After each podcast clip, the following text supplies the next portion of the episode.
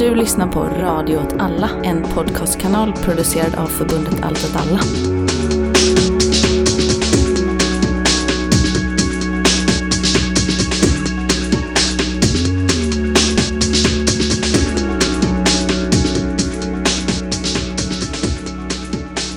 Hej och välkomna till avsnitt 6 av Rekreation. Jag har skrivit upp eh, vad temat ska vara här i en padda Oj, som heter Allmänningar, design, relationen mellan teknik och människor. okej, du kunde inte komma ihåg det. Nej, Nej, det jag var tvungen att är, det är säga. för långt. Och med mig idag är som vanligt Kalle. Nej. Vi har också en fantastisk gäst i form av Alicia Hej. som har med sig fyra böcker. Ja, och det är många olika typer av färg på dem. Ja, men det är väl det viktigaste. Eh, det är framförallt eh, omslaget man ska titta på. böcker. Vi köpte faktiskt in böcker till Snickers Forum när jag var aktiv där en gång i tiden. Eh, utifrån hur vi tyckte omslagen såg ut. N- när var det här?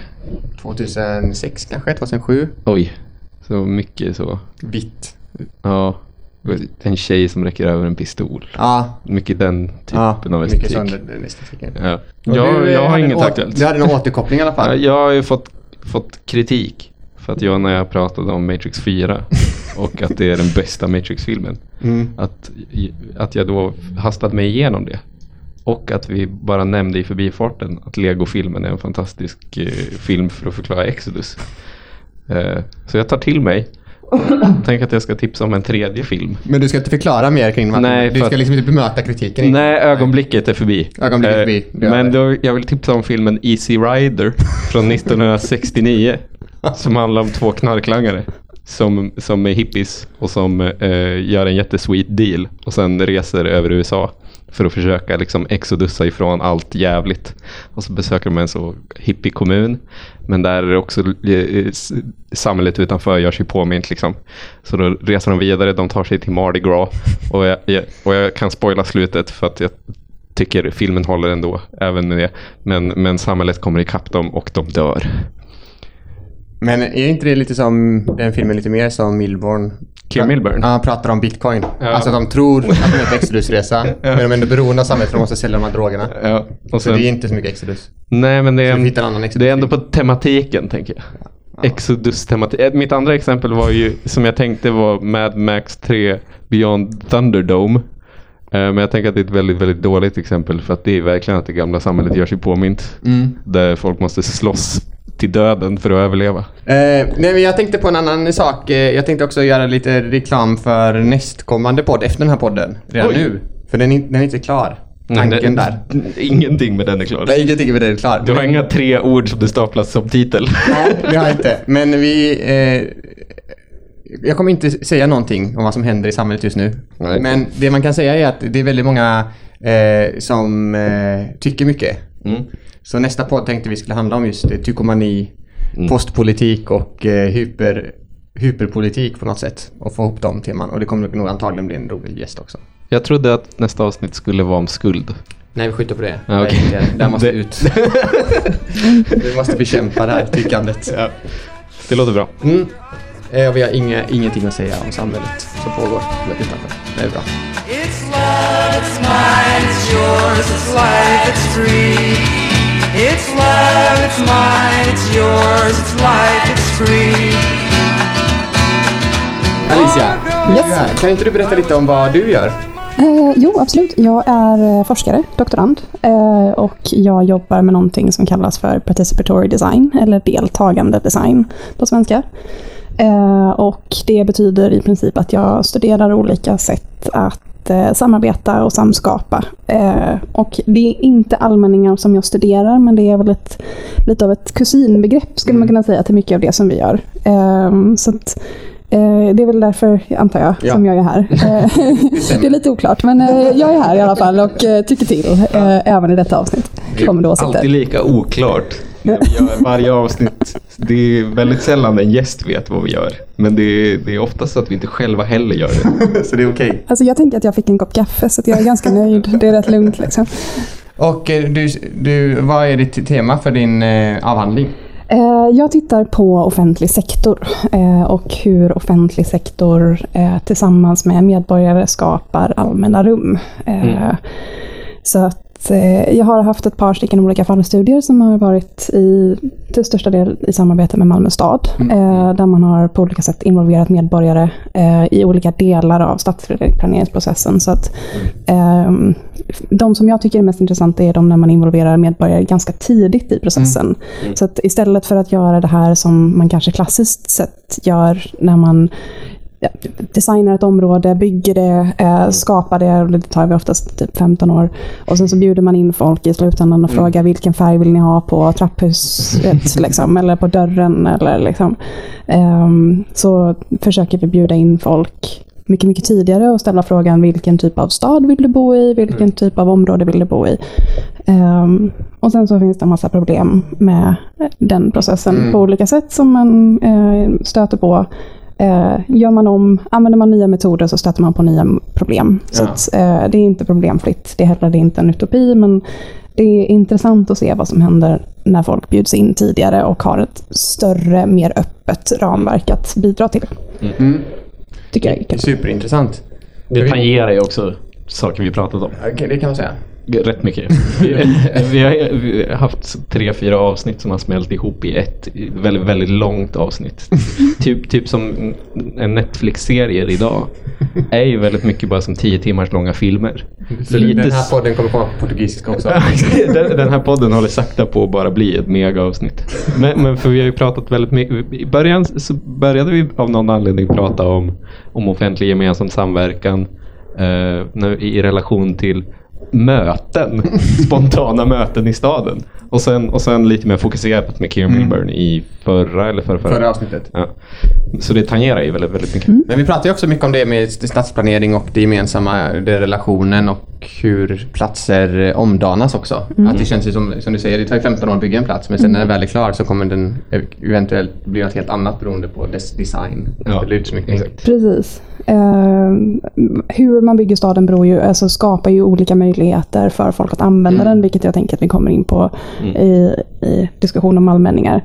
Eh, det är ju ganska intressant. Sverige skiljer sig ganska mycket från de flesta andra ställen eh, runt om i världen. Vi har ju haft en ganska ganska unik i alla fall, inte helt unik, men ganska unik eh, historia med till exempel miljonprogrammen och den eh, välfärd som vi ändå har haft i Skandinavien. Ja. Sen finns det ju kanske bättre exempel. Många tittar ju på typ Wien som en sån supervälfärdsmodell. Även att det, det finns liksom, det finns, eh, det, säger inte att Sverige är den bästa modellen, men vi är ett ganska intressant exempel på eh, ja, hur man skapar plats, medvetet bygger platser och medvetet bygger eh, det sociala som finns inom det. Men, men in, innan man går in på liksom, eh, resultatet av sådana här processer, hur det kan liksom se ut. Eh, vad skulle du säga är liksom de största lärdomarna som man kan dra i just så, förutom att man ska börja i tid, liksom, eh, vad skulle du säga är liksom en bra förutsättning för att den typen av liksom samskapande processer ska funka? Jag fattar ju att det är en jätte... Det är en ganska stor din fråga. Ja, precis. Jag, har, eh, jag ska lämna in min avhandling på måndag, så att jag eh, tänker att jag, jag skickar över den till dig då. Eh, nej, men... ehm, Dra hisspitchen. Jag borde verkligen ha en sån vid det här laget.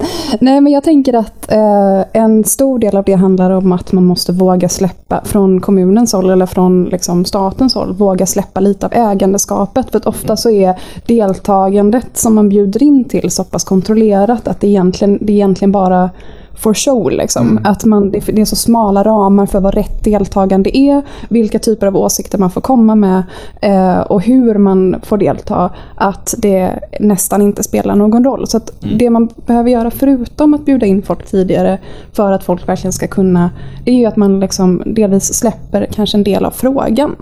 Att man inte bara säger att ja, men nu har vi samlats här idag för att vi ska svara på den här frågan, utan kanske gör lite så som ni har gjort med mig. Att ni har sagt, okay, men vi har sett ett litet tema som vi kan jobba runt, men det blir upp till de som kanske kommer till bordet att formulera om den frågan. Nu igen, då är det en annan metod som skapar nya problem. Eh, för att alla sitter ju inte med runt det bordet och får vara med och bestämma, utan då blir ett visst deltagande blir alltid en viss exkludering. Så att här har vi skapat ett ganska bra deltagande för de som sitter runt det här bordet, men det har konsekvenser för andra. Så att det finns, det finns för och nackdelar med allting. Eh, men jag tänker att det är en, en byggsten till det som du eh, frågar mig om. Vad är viktigt i en sån process? Jag tänker att våga släppa kontroll är en del av det.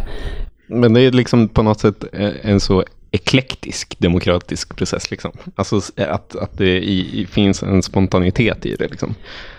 Eh, ja, alltså det låter väl, jag tror att det låter mycket mer eklektiskt och kanske lite hippie-style när jag pratar. Men då får man... Hörde du mitt filmtips innan? Ehm, ja, sant.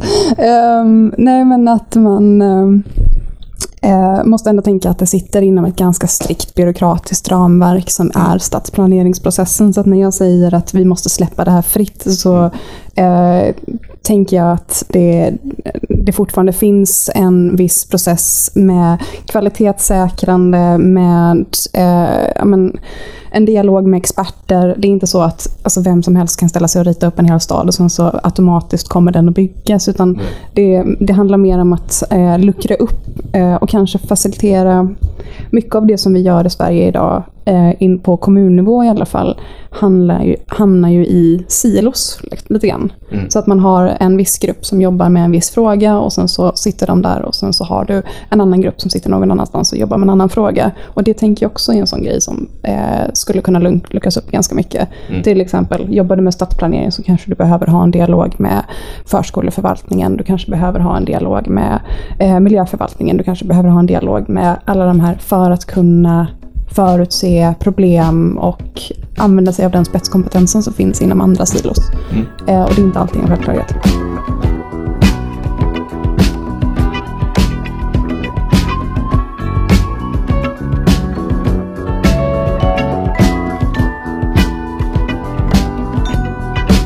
Jag, jag, jag är ju byråkrat så jag tänker på byråkrati. Men det, det känns ju också som att det är en sån svår process för en kommun att hantera. För varje gång man har någonting som är spontant så vill man ju ofta som kommun då haka på den trenden. Vad det nu kan vara i staden. Liksom. Nu är det inne och skita så nu måste vi, nu måste vi få folk, nu måste det in i den kommunala, liksom, nu måste vi bygga en skateboardanläggning här. Måste anställa en e-sportsamordnare. Till exempel. Fantastisk människa. Men, det är han. Han är en vän. Men, eh, Sitter ni och dissar era kompisar nu? Det är därför vi gör det. Men eh, det känns också som att, då, att det är risken också med sådana processer är att det liksom tar bort det som gjorde det liksom spännande och intressant från början. Att det blir just det här liksom...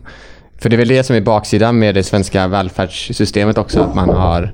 Eh, det blir, Malmö blir aldrig något Napoli liksom. För man har också inte bara byggt upp en stad utan man har också kontrollerat dem på något sätt. Mm. Både och skulle jag säga. Eh, Jag har ju bott många år i Storbritannien. Eh, Och när jag kom till Storbritannien så fanns det ungefär två stycken eh, så här food banks i hela landet. Och när jag flyttade därifrån så fanns det men ett 20-tal nästan i varje stad, i alla fall de stora städerna. Vilket, vilka år bodde du? Eh, Då var det från 2010 till 2017, 18. Ja. Ehm, och det exploderade, eh, det fenomenet. Eh, Eh, och dialogen som vi hade då var ju att man delvis såg att ja, men så folk, vanligt folk, eh, mycket ja, men folk som man liksom, kanske i vanliga fall inte hade tänkt sig hade hamnat på liksom, den här lumpenproletariatsdelen utan liksom va, vanligt inom citationstecken folk som ensamstående mammor, pensionärer och så vidare hade helt plötsligt inte råd att äta för att ekonomin var så pass dålig. Och då kom Foodbanks och fanns som ett säkerhetsnät eh, och delade ut mat. Eh, Och det var ju ett fantastiskt initiativ som räddade många och kanske till och med räddade liv. Kanske räddade liv varje dag, eh, sinnessjukt nog. Ehm, Men samtidigt så blev det också ett sånt system som tillät regeringen att inte steppa in och göra någonting och ta ansvar när det kanske var deras fel. För att det fanns ett säkerhetsnät. Folk överlevde ändå. De behövde typ inte göra någonting. Mm, för det var ju fruktansvärda nedskärningar Ja. i hela Storbritannien Precis. under den perioden. Exakt. Eh, ja men precis. Ehm, och, så dialogen var, var då att man liksom... Det finns, det finns det här perspektivet som du lyfter fram Martin, när man säger att ja, men det, det, vi kan lägga oss som en blöt filt på det initiativet som finns. Men sen så finns det också det motsatta argumentet som säger att eh, staten har ett visst ansvar över sina medborgare och borde engagera sig, borde stötta upp, borde bidra när det är någonting som är viktigt. Eh, och borde inte ställa sig utanför. Eh, så det är lite av en balansgång. jag, vi nyanserar. Ja, det är bra att vi har en eh, nykter röst med oss i sammanhanget. Så det är inte bra att bli så. Men eh, ska vi försöka ta oss mot det här temat då? Eh, Som är allmänningar. Och det, det snuddar ju ämnet. Men vi kanske ska försöka definiera lite vad en allmänning är.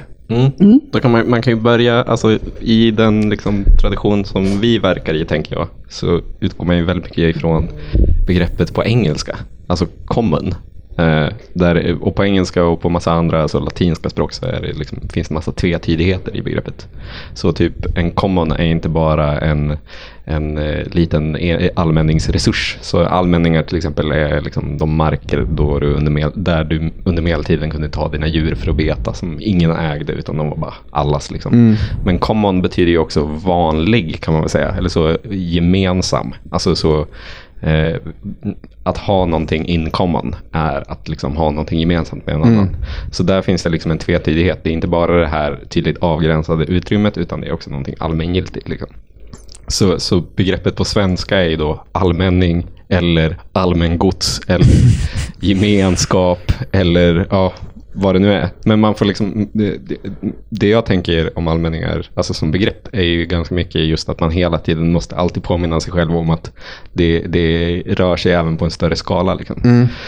Så typ när Harton Negri pratar om allmänningar eh, så, eh, så menar de eh, kanske framför allt så typ olika sociala koder och liksom, eh, kommunikativa allmänningar. Så typ eh, språk och liksom eh, ve vetskaper, gemensamma vetskaper som samlas i ett allmänt intellekt. Liksom. Och sen kan man ju dela upp också, tänker jag, i, i någon form av naturliga gemenskaper eller natur som luft, Mm. vind, Sol. sol, vatten, gruv, stenar Ja, just det. och sånt där. Och sen artificiella Framförallt common- gruvsten. stenar. Jag vet inte, kobolt. Jag skulle säga att gruvan är inte så mycket en allmänning generellt. Det kan ju bli en användning. Ja, gruvallmänningen. Ja, eller man slåss ju om den typen av resurser som Ja, traditionellt sett absolut. tillhör någon Stenen. människas jord. Så borde det vara en allmänning, men det är inte Ja. det och så vidare. Det är inte Och- så många gruvor där man gräver sten. Jag tänkte samma sak. Jag Det bara- måste är finnas. det. Jo. Men det kanske Nej, är det som... schakt. Det är schack. Men, men det är då det blir en common, för jag tänker att om det ägs av någon, om det ägs av ett gruvföretag så Ja. är det ju inte Nej, en precis. allmänning. Så Nej. då har vi ju kanske stenen kvar. Så eventuellt så är det faktiskt gruvstenarna man som pratar ju är... också om typ... ehm, Fast det kanske inte är ett exempel. De Sen också kan man ju diskutera också vad som är naturlig allmänning. För man kan ju tänka sig att typ kunskap som är nedärvd men inte nedskriven som big, eh, stora företag tar, över, tar och paketerar och börjar sälja är en inhängning av någon form av artificiell common också. Men som faller, ja, skitsamma. Det finns i alla fall, och sen finns de artificiella allmänningarna som mer skapas på något sätt. Och inte. till exempel Marx pratar ju lite om artificiella allmänningar. Eh, och, och han beskriver ju att de naturliga allmänningarna upphör att existera i och med att människan omsätter större och större delar av världen i sin egen kontroll. Liksom. Så, så även vatten är tveksamt om man kan kalla det en naturlig allmänning idag. Liksom. Eftersom att allting går igenom mänskligt skapade system. och om det inte har gått igenom ett mänskligt skapat system så ska du inte äta det, för det är giftigt. Mm. Men sen kan man också tänka sig användning som politisk praktik och så någonting som finns, typ det gemensamma som någon typ av liksom, någonting man skapar. Man skapar ett rum och där ska man ha en, en, en, en logik som är enligt en gemensam princip. Mm. Men sen kan det också finnas rum som redan har en gemensam princip. Och alla rum har till, mått av det gemensamma. Så vad har, hur har vi definierat allmänningen? Jätte, jättesvårt. det är också det. Jag, jag, tycker, ni- jag tycker ni har gjort det ganska bra. Ja, Du, Eh, du jobbar ju ändå med det här. Jag tänker att... Eh, när jag, Ta ditt ansvar. Ja, men jag ska ta mitt ansvar, jag ska ta mitt ansvar nu direkt. Um, nej men när, jag, när vi började prata om den här podden så tänkte jag hur, ska jag, hur ska man lägga upp det här? Och då tänkte jag, hur hade jag lagt upp det för en grupp studenter om jag hade liksom fått introducera eh, commoning? Det som man ofta börjar med när man ska börja förklara allmänningar är det här som kallas för the tragedy of the commons. Eh, men när jag satt och funderade på, på upplägget till den här podden så tänkte jag, men jag tycker att det är lite sent att börja. Eh, jag tycker man ska börja lite tidigare. Alltså tänker jag att man ska börja typ 12 000 år tidigare. Att man ska liksom börja med, tillsammans med det här eh, Origin of the Family-upplägget liksom, från allra första början. Att man bara säger, okej, vad händer när vi blir bofasta? Vad händer när vi börjar odla spannmål? Okej, ja, men då har vi ett visst behov av en, kanske en bofast, eh, men en, en arbetsplats och en arbetsstyrka i familjen. Då har vi helt plötsligt kvinnor som blir låsta till eh, men, graviditet och till men, omhändertagande av barn på ett annat sätt än de kanske var innan. Eh, Silvia Federici är ju, har ju skrivit väldigt mycket om det här eh, innan och är ju också ett ganska stort namn inom commoning. Eh, man kan lite grann se att hon har dragit från, från samma, samma tradition. Eh, och Kommer också från rätt land för den här podden. Exakt, för, för den här podden. Okej. Eh, mycket bra. Mycket bra. Eh, nej, men att man eh, ser att det är så här, okej, men vi börjar, vi börjar utveckla eh, privat ägande samtidigt som vi börjar utveckla sociala strukturer och att kapitalismen verkligen är formad av den här liksom, marknadslogiken och de ja, men, den tävlande men också de, de liksom, nyttan av att ha en hierarki kommer liksom därifrån på ett sätt som man inte hade innan. Ehm, och eh, det kommer tillbaka lite grann när man börjar prata om det som kallas för the tragedy of the commons, eh, allmänningarnas tragedi. Jag tror det är som man brukar säga. Är det så? Jag har aldrig hört på svenska så nu... Jo, men allmänningens vi- tragedi. Bundet allt åt alla ha- var en gång med i Filosofiska rummet. Okej. Och pratade om allmänningarnas tragedi. Ja, men då så så. det kan vara så att det är på grund av att det kallades så då, som jag tänker att det är så det Ja, men kallas. också en, den här texten av David Harvey som översatt. Eh, Ja, men då har vi ju en källa. eh, där är den också översatt till Fotnot, tragedi. en text av David Harvey. Ja, men den här. Den om motorvägar. Nej, den klassiska common-texten av David Harvey. Vänta. Vi har, vi har den på vår hemsida. Skapandet av de urbana allmänningarna. Exakt. Ja. Exakt. Som alltså översatts av, Av allt en alla- allt alla medlem. Ja, Den, så, den Så klassiska källan texten. fortsätter ja. vara Bundet allt åt alla. men vi säger allmänningens tragedi. Jag gillar att ni tror på ett eget arbete. Jättebra. Ja, vi, vi, vi bidrar väldigt starkt för att sprida kunskap kring, Allmänningarnas tragedi och äh, allmänningar. kring perfekta översättningar av common. Ja, men det var jättebra. Nej, men eh, det var skönt. Men då har vi liksom en, Ja. en, en grundidé. Ja. Så för de som inte vet det så är allmänningarnas tragedi eh, den här idén om att när det finns en begränsad resurs som är tillgänglig för alla så kommer folk själviskt att konkurrera om den. Så tänker vi att det här bordet som vi har framför oss är en sjö. Eh, och du och, och Martin och, och Kalle, ni står och fiskar och ni tänker bara på er själva så ni fortsätter fiska eh, fastän ni kanske inte behöver så mycket för att ni eh, tänker att om inte jag, om jag, Martin tänker att om inte jag fiskar upp för den här sista fisken så kommer ju Kalle att ta den. Eh, så att ni tänker själviskt eh, för att ni inte tänker tillsammans. Liksom. Eh, det är grundtanken Ja. i Tragedy of the Commons, typ. Det kan bero lite på vad man använder för referens, men, men det finns. Ehm, och då finns det i regel två stycken skolor eh, kring det här. Då har man antingen den statliga gruppen som säger att vi löser the tragedy of the commons med statlig organisering. Eh, och att vi håller koll på hur mycket folk får fis- fiska till exempel, eller vad det nu är. Eh, eller så har vi den lite mer marknadsorienterade skolan som säger att om vi ger folk ägande inom det här så kommer de att ha ett investerat intresse av att eh, jobba eh, och ta hand om den här platsen. Och då kommer det lösa sig på något sätt. Ja, det, så. Eh, och sen så finns det då eh, den här kvinnan som heter Elinor Ostrom. Som är eh, en eh, person som har skrivit en bok som heter Governing the Commons. Som är lite grann av en tredje väg, tänker jag. Eh, och det är framförallt hennes begrepp av commons som jag tänker att jag, att jag baserar mig på. Ehm, och eh, hon pratar mycket om, precis nu är vi tillbaka här där ni var, att man liksom eh, organiserar tillsammans. Eh, så att både, hon pratar om commons både som ett system, ett organiseringssystem, men också som en resurs. Eh, hon, jag blev lite fundersam när ni pratade innan om det här med det digitala. Jag tycker det är ganska intressant. Den här boken är ju från 90-talet, så den är lite utdaterad. Men hon pratar bland annat om att här, saker som inte konsumeras är inte commons på samma sätt. För att det är ett system som eh, ska han, handla om hur man delar på saker och ting. Hon, till, med, hon använder ett exempel med en väderleksrapport.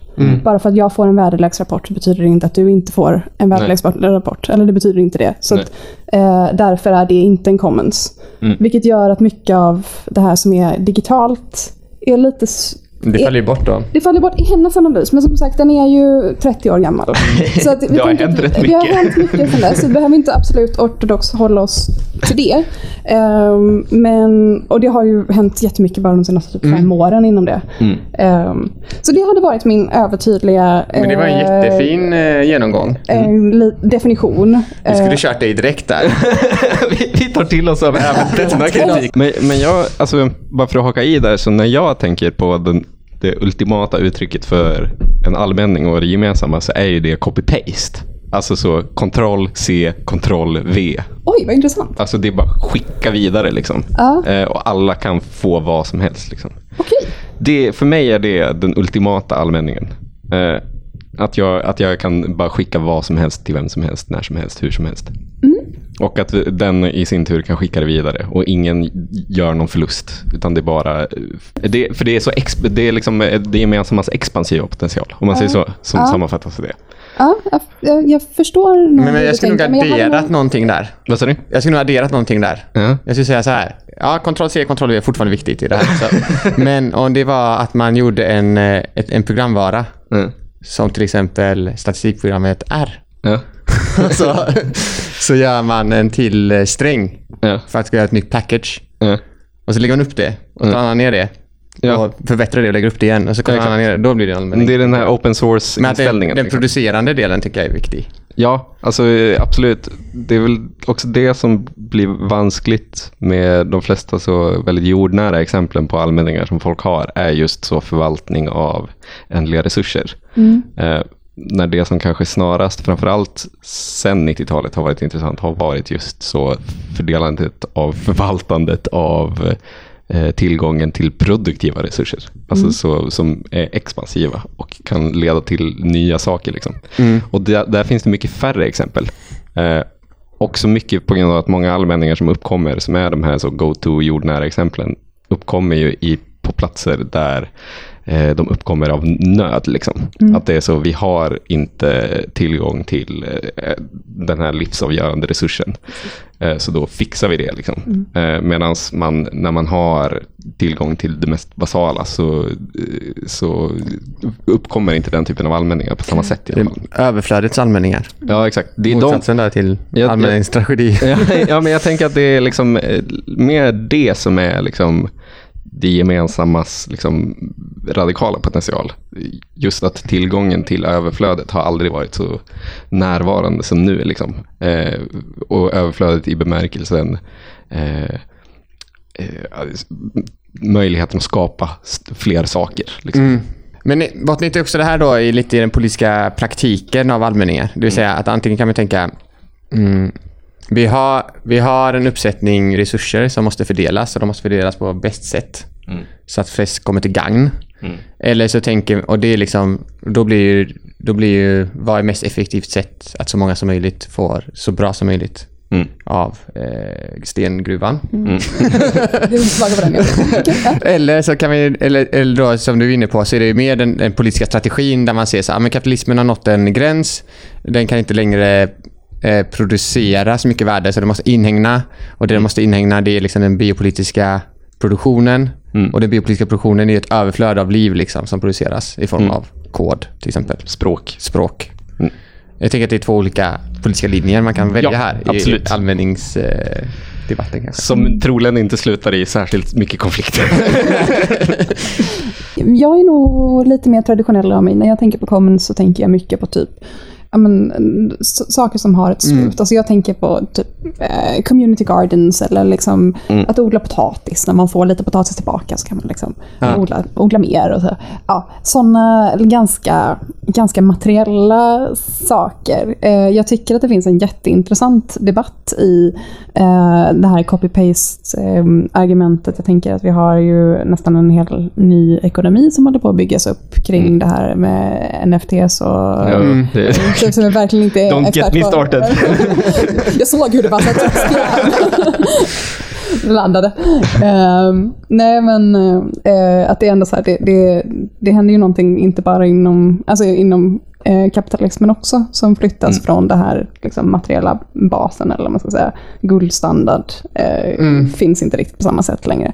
Ehm, och ja, det är ju väldigt intressant. Men jag tänker att det som är, alltså den politiska strategin, eh, lite som jag tror att du kanske du var inne på, eh, som ändå finns i organisering, den är ju mycket där för att kanske fylla de basbehoven som folk fortfarande har. Alltså typ Mm. tak över huvudet, eh, tillgång till grönytor i stora städer. Alltså så här, egentligen på många sätt så är ju inte våra våra behov annorlunda eh, från vad de var för 150 år sedan. Liksom. Vi behöver mat, vi behöver tak över huvudet, vi behöver vatten, vi behöver sjukvård. Och jag tror att det är de där det är liksom livsnödvändigt. Jag tror att det är där den här typen av strategin kommer fram mest. Liksom.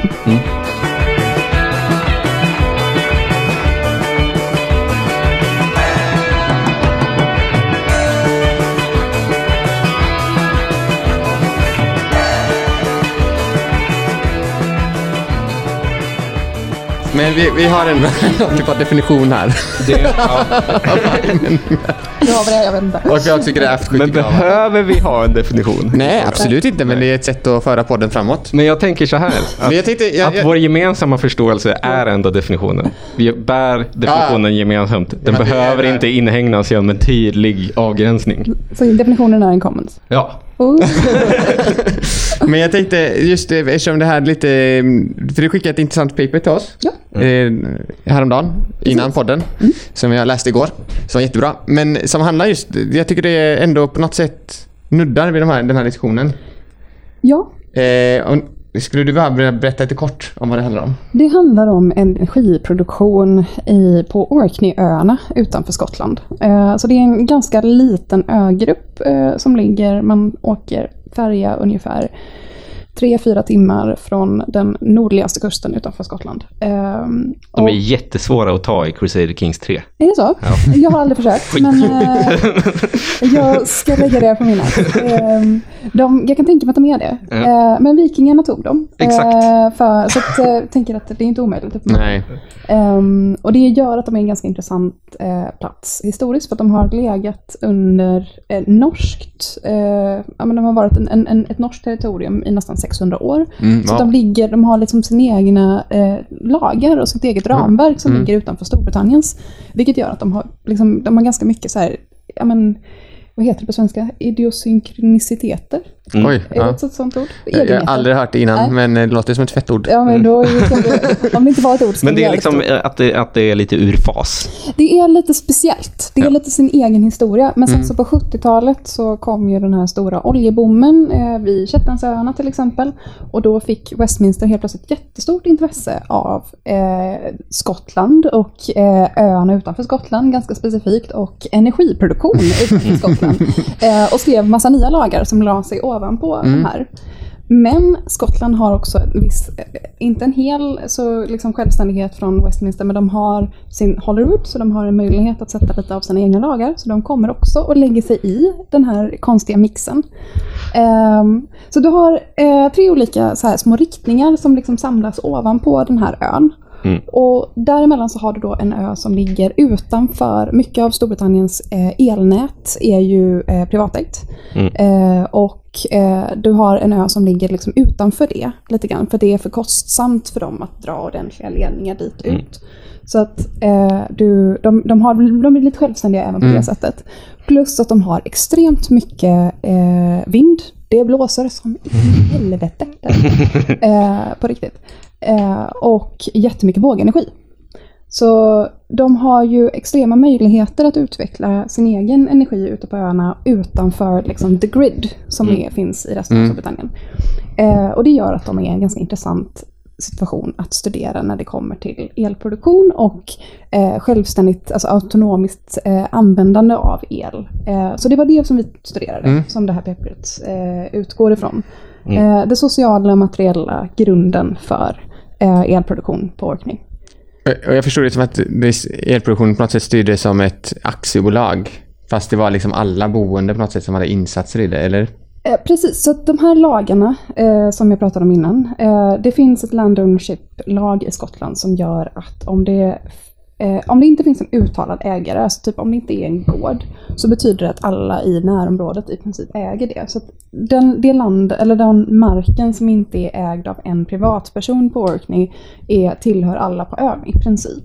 Så att när de började bygga vindkraftverk där ute så blev de helt plötsligt ägda av samhället. Liksom. De blev ägda av allihopa. Så att alla fick eh, lägga sig i eh, vad de skulle göra med det. Eh, och då fick de, delvis så fick de en extrem excess på energi för att de producerade mycket, mycket mer energi än vad de kunde använda. Mm. Och eh, delvis så fick de lite extra pengar. Mm. Och de kom på ganska snabbt att om de kopplade på the grid, liksom, om de kopplade på sig på elnätet, Storbritanniens elnät, så skulle energin som de, excessenergin som de producerade bara försvinna ut i nätet och i princip inte synas alls. Så de bara sa, vi måste hitta sätt att spara energi här ute. Och eh, det var väldigt, väldigt kul. Jag åkte runt ett par veckor och snackade med olika, lite, men lite bönder och lite folk med den här entreprenörsandan som, Mm. som vi såg i den här texten. Ehm, på olika sätt som de kunde spara energi. Det var lite ganska storskaliga lösningar Mm. eh, där de pratade om att de kunde omvända energi till eh, vätska och spara det i ja, men, så här, små containrar. Eh, de pratade om att de kunde ja, men, farma bitcoins med det. Det var en av de sämre idéerna. Eh, och sen så hade vi också, vilket jag tyckte var det absolut roligaste, en del hemmabyggda lösningar. Så till exempel så hade en eh, bonde som jag besökte, han hade kommit på ett sätt som ett litet vindkraftverk som stod ganska nära honom. Han använde energin från det eh, för att transportera vatten upp på en kulle. Och sen när det inte blåste så mycket så kunde han släppa vattnet ovanifrån. Så hade han som ett batteri som hade en elgenerator. Ett litet hemmagjort... Eh, Snyggt. Ja, eller? Visst blir man imponerad? Ja, ja, absolut. Eh, men också att de använde kollektivt eh, den här energin för att till exempel driva båtar mellan öarna så att transportpriset gick ner.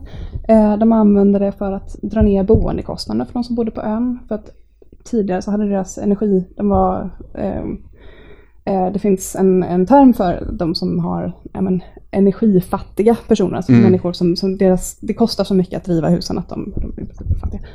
Ehm, och eh, ja, men, eh, att de kunde dra ner priset för de som ville driva företag till exempel, små butiker och så vidare. Så det, ble, det blev helt plötsligt inte så farligt att bo kvar på ön. Eh, och man slapp, man kunde minska i alla fall, man kunde inte stoppa, man kunde minska lite grann den här Eh, alltså att den nya generationen, den yngre generationen bara flyttade därifrån för det fanns Mm. inga möjligheter på ön. Så helt plötsligt så började det finnas lite möjligheter. Mm. Så, det var, var mycket som kom, kom in och liksom knöt ihop sig i Mm. den här energifrågan. Vilken typ av liksom problem har de stött på? Alltså du, du sa att någon ville mina bitcoin. Liksom. Eh, hur, hur hanterades den frågan? Ja, jättebra fråga. Eh, det var en väldigt intressant person som jag träffade på en, eh, i en pub. eh, Det här låter som en riktigt bra människa. Han, hade, han hade mycket tankar om mycket och han hade varit inne på universitetet. Så universitetet som har satt upp ett kontor ehm, eh, ute på Orkney, de tittar på vågenergi och han hade uppenbarligen varit inne hos dem flera gånger och sagt att ja, men kolla här, vi kan ju, vi kan ju generera bitcoin. Så de bara så här, gå hem, lägg ner. Det, bara, det, finns ju, det finns ju på riktigt eh, några kolkraftverk där ute i världen som har liksom installerat bitcoingruva i ett av rummen. Så det är bara att elen kommer ur kolet, blir direkt till bitcoin. Ja, det är härligt. Ja, man, blir, man, blir så, man blir så trött. Man bara så här, ja, okej. Eh, jo men absolut, det är inte, det är inte självklart. Eh, och de har ju ett, eh, så här, ett council som funkar på ön som är liksom lokalt. Eh, men sen så har de som sagt också de här stora makterna över eh, av Hollywood, och, som är det skotska parlamentet, och Westminster som är det brittiska, och energiföretagen som Mm. också vill in. Mm. Eh, och då försöker sälja in sig. Ofta att de försöker, kanske försöker sälja ett eh, snyggt vindkraftverk som de kan använda om de... Mm. Eh, ja. Ja. Så att, eh, de har ju försökt eh, vid flera tillfällen men än så länge, så vitt jag vet, så har de inte fått in någon fot. Nej. Eh, ja. Nu är det några år sedan vi skrev det här Input, så att jag hoppas att det inte har hänt någonting. jag sitter och ljuger. Men, eh, De ja. minar F nu. det blev ingen bitcoin, Ja. men... Jag bara, så fint att ha det. Ja. Men för det är väl, för det är inte då, det är inte ett public common partnership. Nej. Det är på något sätt, det är ändå låst inom någon form av liksom halvt om halvt företagsstrukturen då. Eh, både ja och nej. Ja. Eh, det finns som både och. Det finns de eh, lite större vindkraftverken som, som är eh, nästan lite statligt ägda, skulle Ja. man kunna säga. Fast det är inte statligt. Men det- ja, som du säger, det är en annan typ av organisation. Och sen så finns det de här små som är oftast eh, producerar eh, för kanske en gård eller två Mm. gårdar. Eh, som är liksom lite mindre. Eh, men det är väl framförallt då hur man har använt, hur man har valt att använda elen som Mm. har varit det som har varit intressant. Finns det inte idéer i Sverige om att bygga eh, så bostadshus med liksom autonoma elnätverk? Det jag tänkte på mycket när jag läste det här är Miljöpartiet. Jaha. För i andra länder, vet inte vilka, men de finns. Då är det mycket så, nu ska vi bygga vindkraftverk. Ja. Hur ska vi få den här byn att gå med på det? Ja. Då brukar det vara, okej, men ni får ta del av en del av de pengarna och resurserna som blir av att bygga det här. Ja. Och då kan man ju tänka som, som om man är ett miljöparti i ett land som Sverige, att Mm. fan vilken bra idé. Ja. Men nej, Miljöpartiet var mer så här. Nej, om de inte vill ha vindkraftverk, då lägger vi in ett veto. Just det. så det tänkte mycket på när man läste det, att det är ändå så um, skalproblematiken, alltså man kan ju vända på det också, att även om det är en liten skala där så är det ändå eh, ett, hållbar, ett mer hållbart sätt att hantera liksom en klimatomställning. Att man för liksom, då den materiella energiproduktionen. Ja, men att man skapar Närmare- incitament för att... Precis, närmare medborgarna på sätt. Ja, alltså jag tänker att många privatpersoner i Sverige har ju satt upp eh, typ solpaneler på sina hus ja. och, och, och sådär och kan, kan driva eh, men, bilar, båtar och Mm. hus på, på sin egen producerade el. Precis. Liksom. Eh, och det blir ju då konst, eller det blir ju en slags klasskillnad då mellan de som har råd att eh, få billig gratis el och Mm. Ja. de som inte har råd att få billig gratis el för att de bor i hyresrätt. Ja. Eh, och det är en väldigt konstig uppdelning, tycker man kanske att Sverige skulle eh, Fast, fast det finns ju, alltså jag vet ju, fått inside knowledge om att det finns mycket fastighetshus, alltså så, eh, där privata fastighetsägare och liksom allmännyttan har installerat så solceller på sina hyreshus och sånt.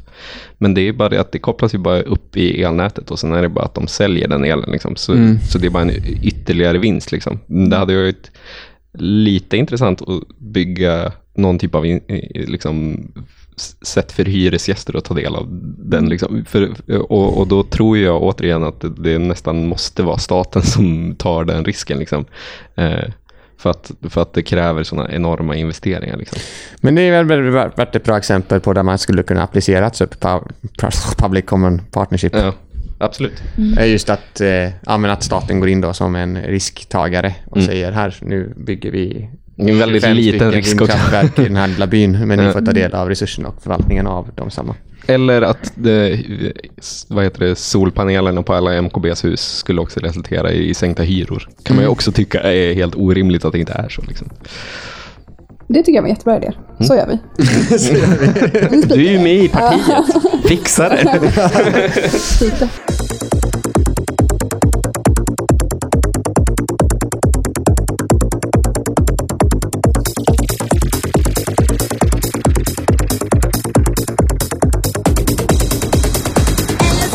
Det som är det intressanta spåret är ju fortfarande det här med hur man skapar nya människor genom annorlunda sätt att, eh, att producera. Alltså att man tänker att samhället idag då som har genomgått någon form av nyliberalt eh, stålbad på 90-talet och så idag är liksom alla sådana nyliberala zombies typ. Allting är bara status quo. Mm. Magdalena Andersson pratar om fulla lador och sånt.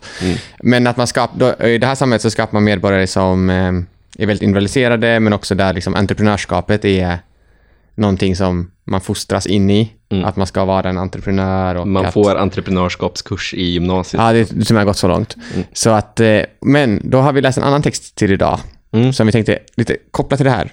Mm. Eh, Om det intressanta spåret då, hur man skapar nya människor. Och det var en, ett delkapitel i en bok som heter Assemblies. Eh, samling på svenska. Samling på svenska. Eh, Hart och Negri. Mm. Eh, eh, mm, och, och där pratar de ju just om det här konceptet av liksom den, den, den, den nya människan liksom, som, som skapats i den nyliberala liksom, vändningen. Alltså en, en människa som är helt hyperindividualiserad och som lär sig liksom, ta risker och, och, och liksom, ta för sig och producera nya typer av sätt att vara. Fast utifrån sin egen vinning. Liksom. Från ett privat intresse så ska du, alltså typ Fredrik Hjelm på Voi tycker jag är ett bra exempel på duktig entreprenörhjärna.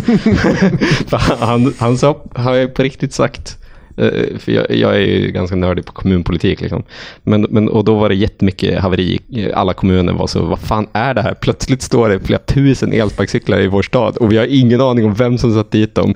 De följer inga av de regler som vi har. Vad är det här? Och då, och då bemötte han den kritiken genom att säga, vi vill återskapa staden i ny form.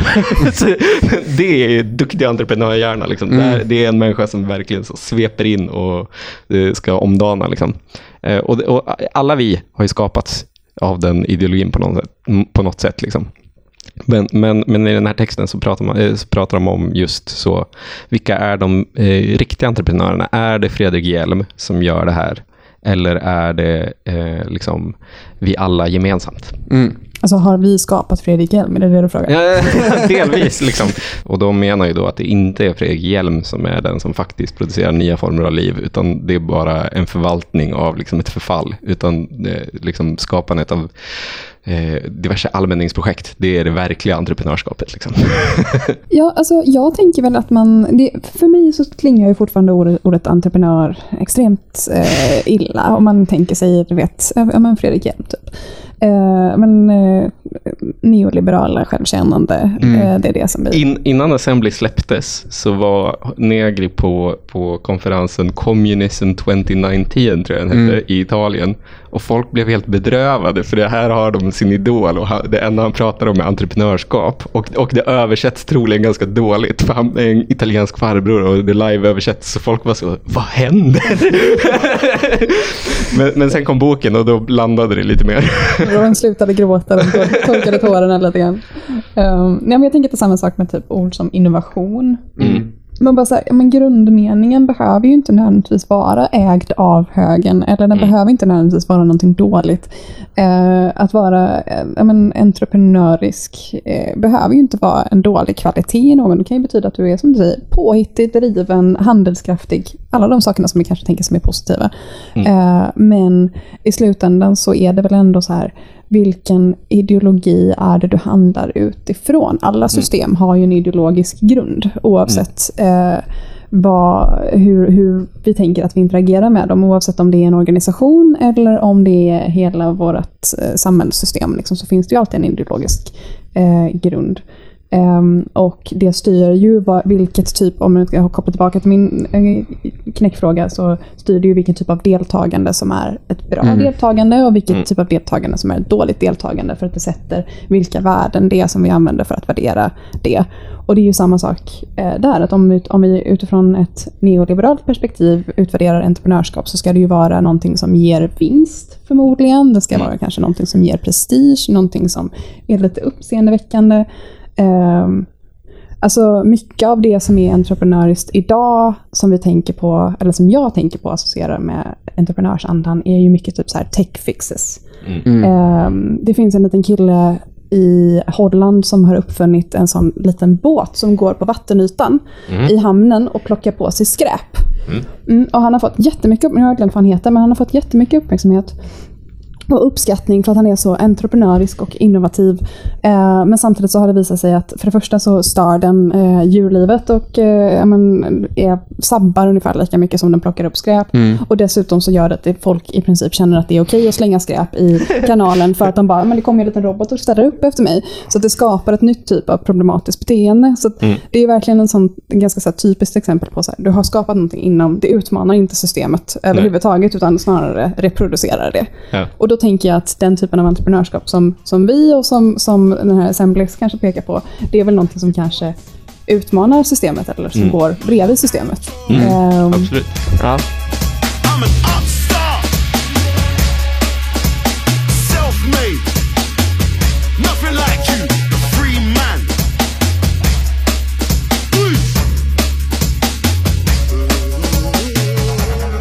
Men jag tror ändå att det, att det finns en poäng att tänka entreprenellt i en nyliberal tid. Ja, Alltså, alltså, nu ska jag ut och starta ett Voi-företag också. Nej, men just att, det, eh, att när, när det finns en liksom... När man har ett, eh, en producerande av makt och subjekt liksom, som utgår från ett tankesätt så kommer ju också de subjekten som skapas agera på ett sätt som är enligt de ramarna. Men samtidigt så är det också, finns det ju en potential även i det agerandet. Om du förstår. Alltså, Alltså, typ att man... Typ om vi tänker under fordismen så skapades människan som liksom, eh, deltagare i en, en oändlig Mm. arbetsdelning på ett löpande band. Liksom, och det villkorade de sätt de kunde agera liksom, som medborgare även utanför den fabriken. Liksom. Så kan vi även var ju tänka. också som metaforer, typ kugghjul. Alltså man tänkte Ja, maskin hela precis. vägen. Och det var väl också därför man hade politiska former som var som kugghjul och Ja. maskiner. Ja, precis. Det arbetsformer men Ja. också levnadsformer som, som man tänker sig som en, som en maskin. Det är ett jättebra exempel. Ja. men, men, men, medan, medan man idag så representeras man inte som maskin, eller så, man, det är man väl. I någon utsträckning kommer man alltid vara fast i ekorrhjulet, vet du. Jag är easy rider. Eh, men, men, men, men, men- men, men, men, men, men, Du planterade den Ja, här i jo, början av samtalet. men, men man, vad heter det, man, eh, eh, man föds också in i tanken om att man inte behöver vara det, utan man kan vara någonting större. Men samtidigt, alltså just när man går entreprenörskapskursen i gymnasiet liksom, så planteras en idé.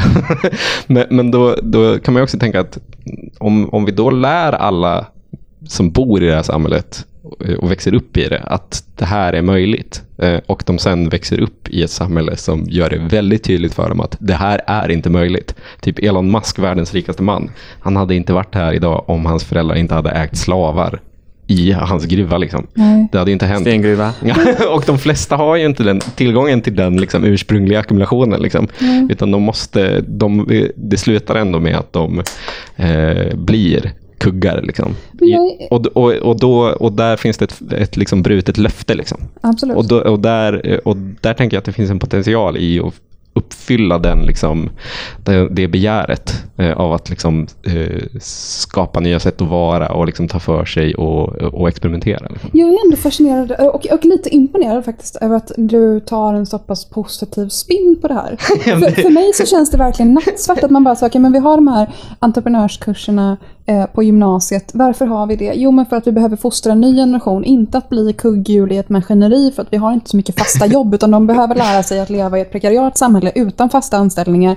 Och Ja. det är det vi ska skola dem in i. Ja. Eh, de ska vara små finns ju fröpodd som flyger i vinden typ. Ehm, Det finns en potential i det. Ja. alltså som kanske inte har funnits innan. Och det tänker jag är samma sak som om man tittar på det här necessity, liksom commons necessity. Så det finns ju också en radikal, alltså att helt plötsligt behöva hantera det nödtorftiga också på ett radikal, nytt radikalare sätt. Sen tror jag också att man som, som medborgare, alltså som liksom konsumentmedborgare, lär man sig också samverkan, fast det är på, bara på ett nytt sätt. Liksom. Eh, samverk, den samverkan som man lär sig, absolut den är individualiserad och det är fruktansvärt. Och, alltså, jag säger inte att nyliberalismen var en bra idé. Liksom. Men, men, men den, den uppmanar också till sam, eh, samverkan på det mer liksom, eh, autonoma planet. Alltså att du, att du, att du som individ kan, kan liksom finna skalfördelar i andra människor. Liksom. alltså eh, andra människor är externaliteter till dig, eh, eh, om, om man säger så. Men jag tror också som politisk aktivist att man inte har ett val. Ja. På något sätt. Om man tittar på typ Black Lives Sverige- eh, Matters i Sverige-protesterna var ett bra exempel. För då stod liksom den traditionella vänstern, både den parlamentariska men utanparlamentariska också, på sidan om.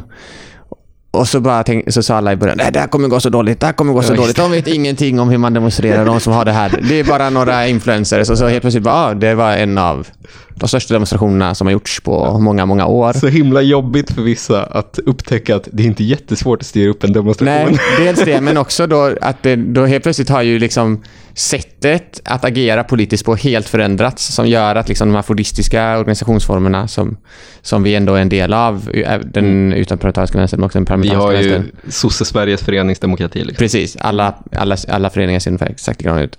M- Har ju på något sätt bytts ut mot något helt annat. Och jag tror att, att försöka då förstå eh, eller hitta, inte något positivt i entreprenörskap kanske, så mycket som att försöka hitta något sätt att förstå hur liksom, det här nya subjektet ser ut tror jag kommer vara väldigt behjälpligt i att förändra samhället. Men samtidigt tycker jag också att en multitudinens entreprenörer, för att vara lite kritisk mot begreppet, är också lite banalt. För på något Ja, sätt utgår det ju mest från att en entreprenörs idéer är inte en individs idéer, utan det är en samhälleliga idéer som en individ råkar ackumulera liksom. Ja. Eh, så på det sättet är det ju... Men det är väl som med allt eh, bra, att det är rätt banalt egentligen. Ja, exakt. Jo, det är sant. Easy Riders. Banal film, men ändå helt okej. Ja, exakt.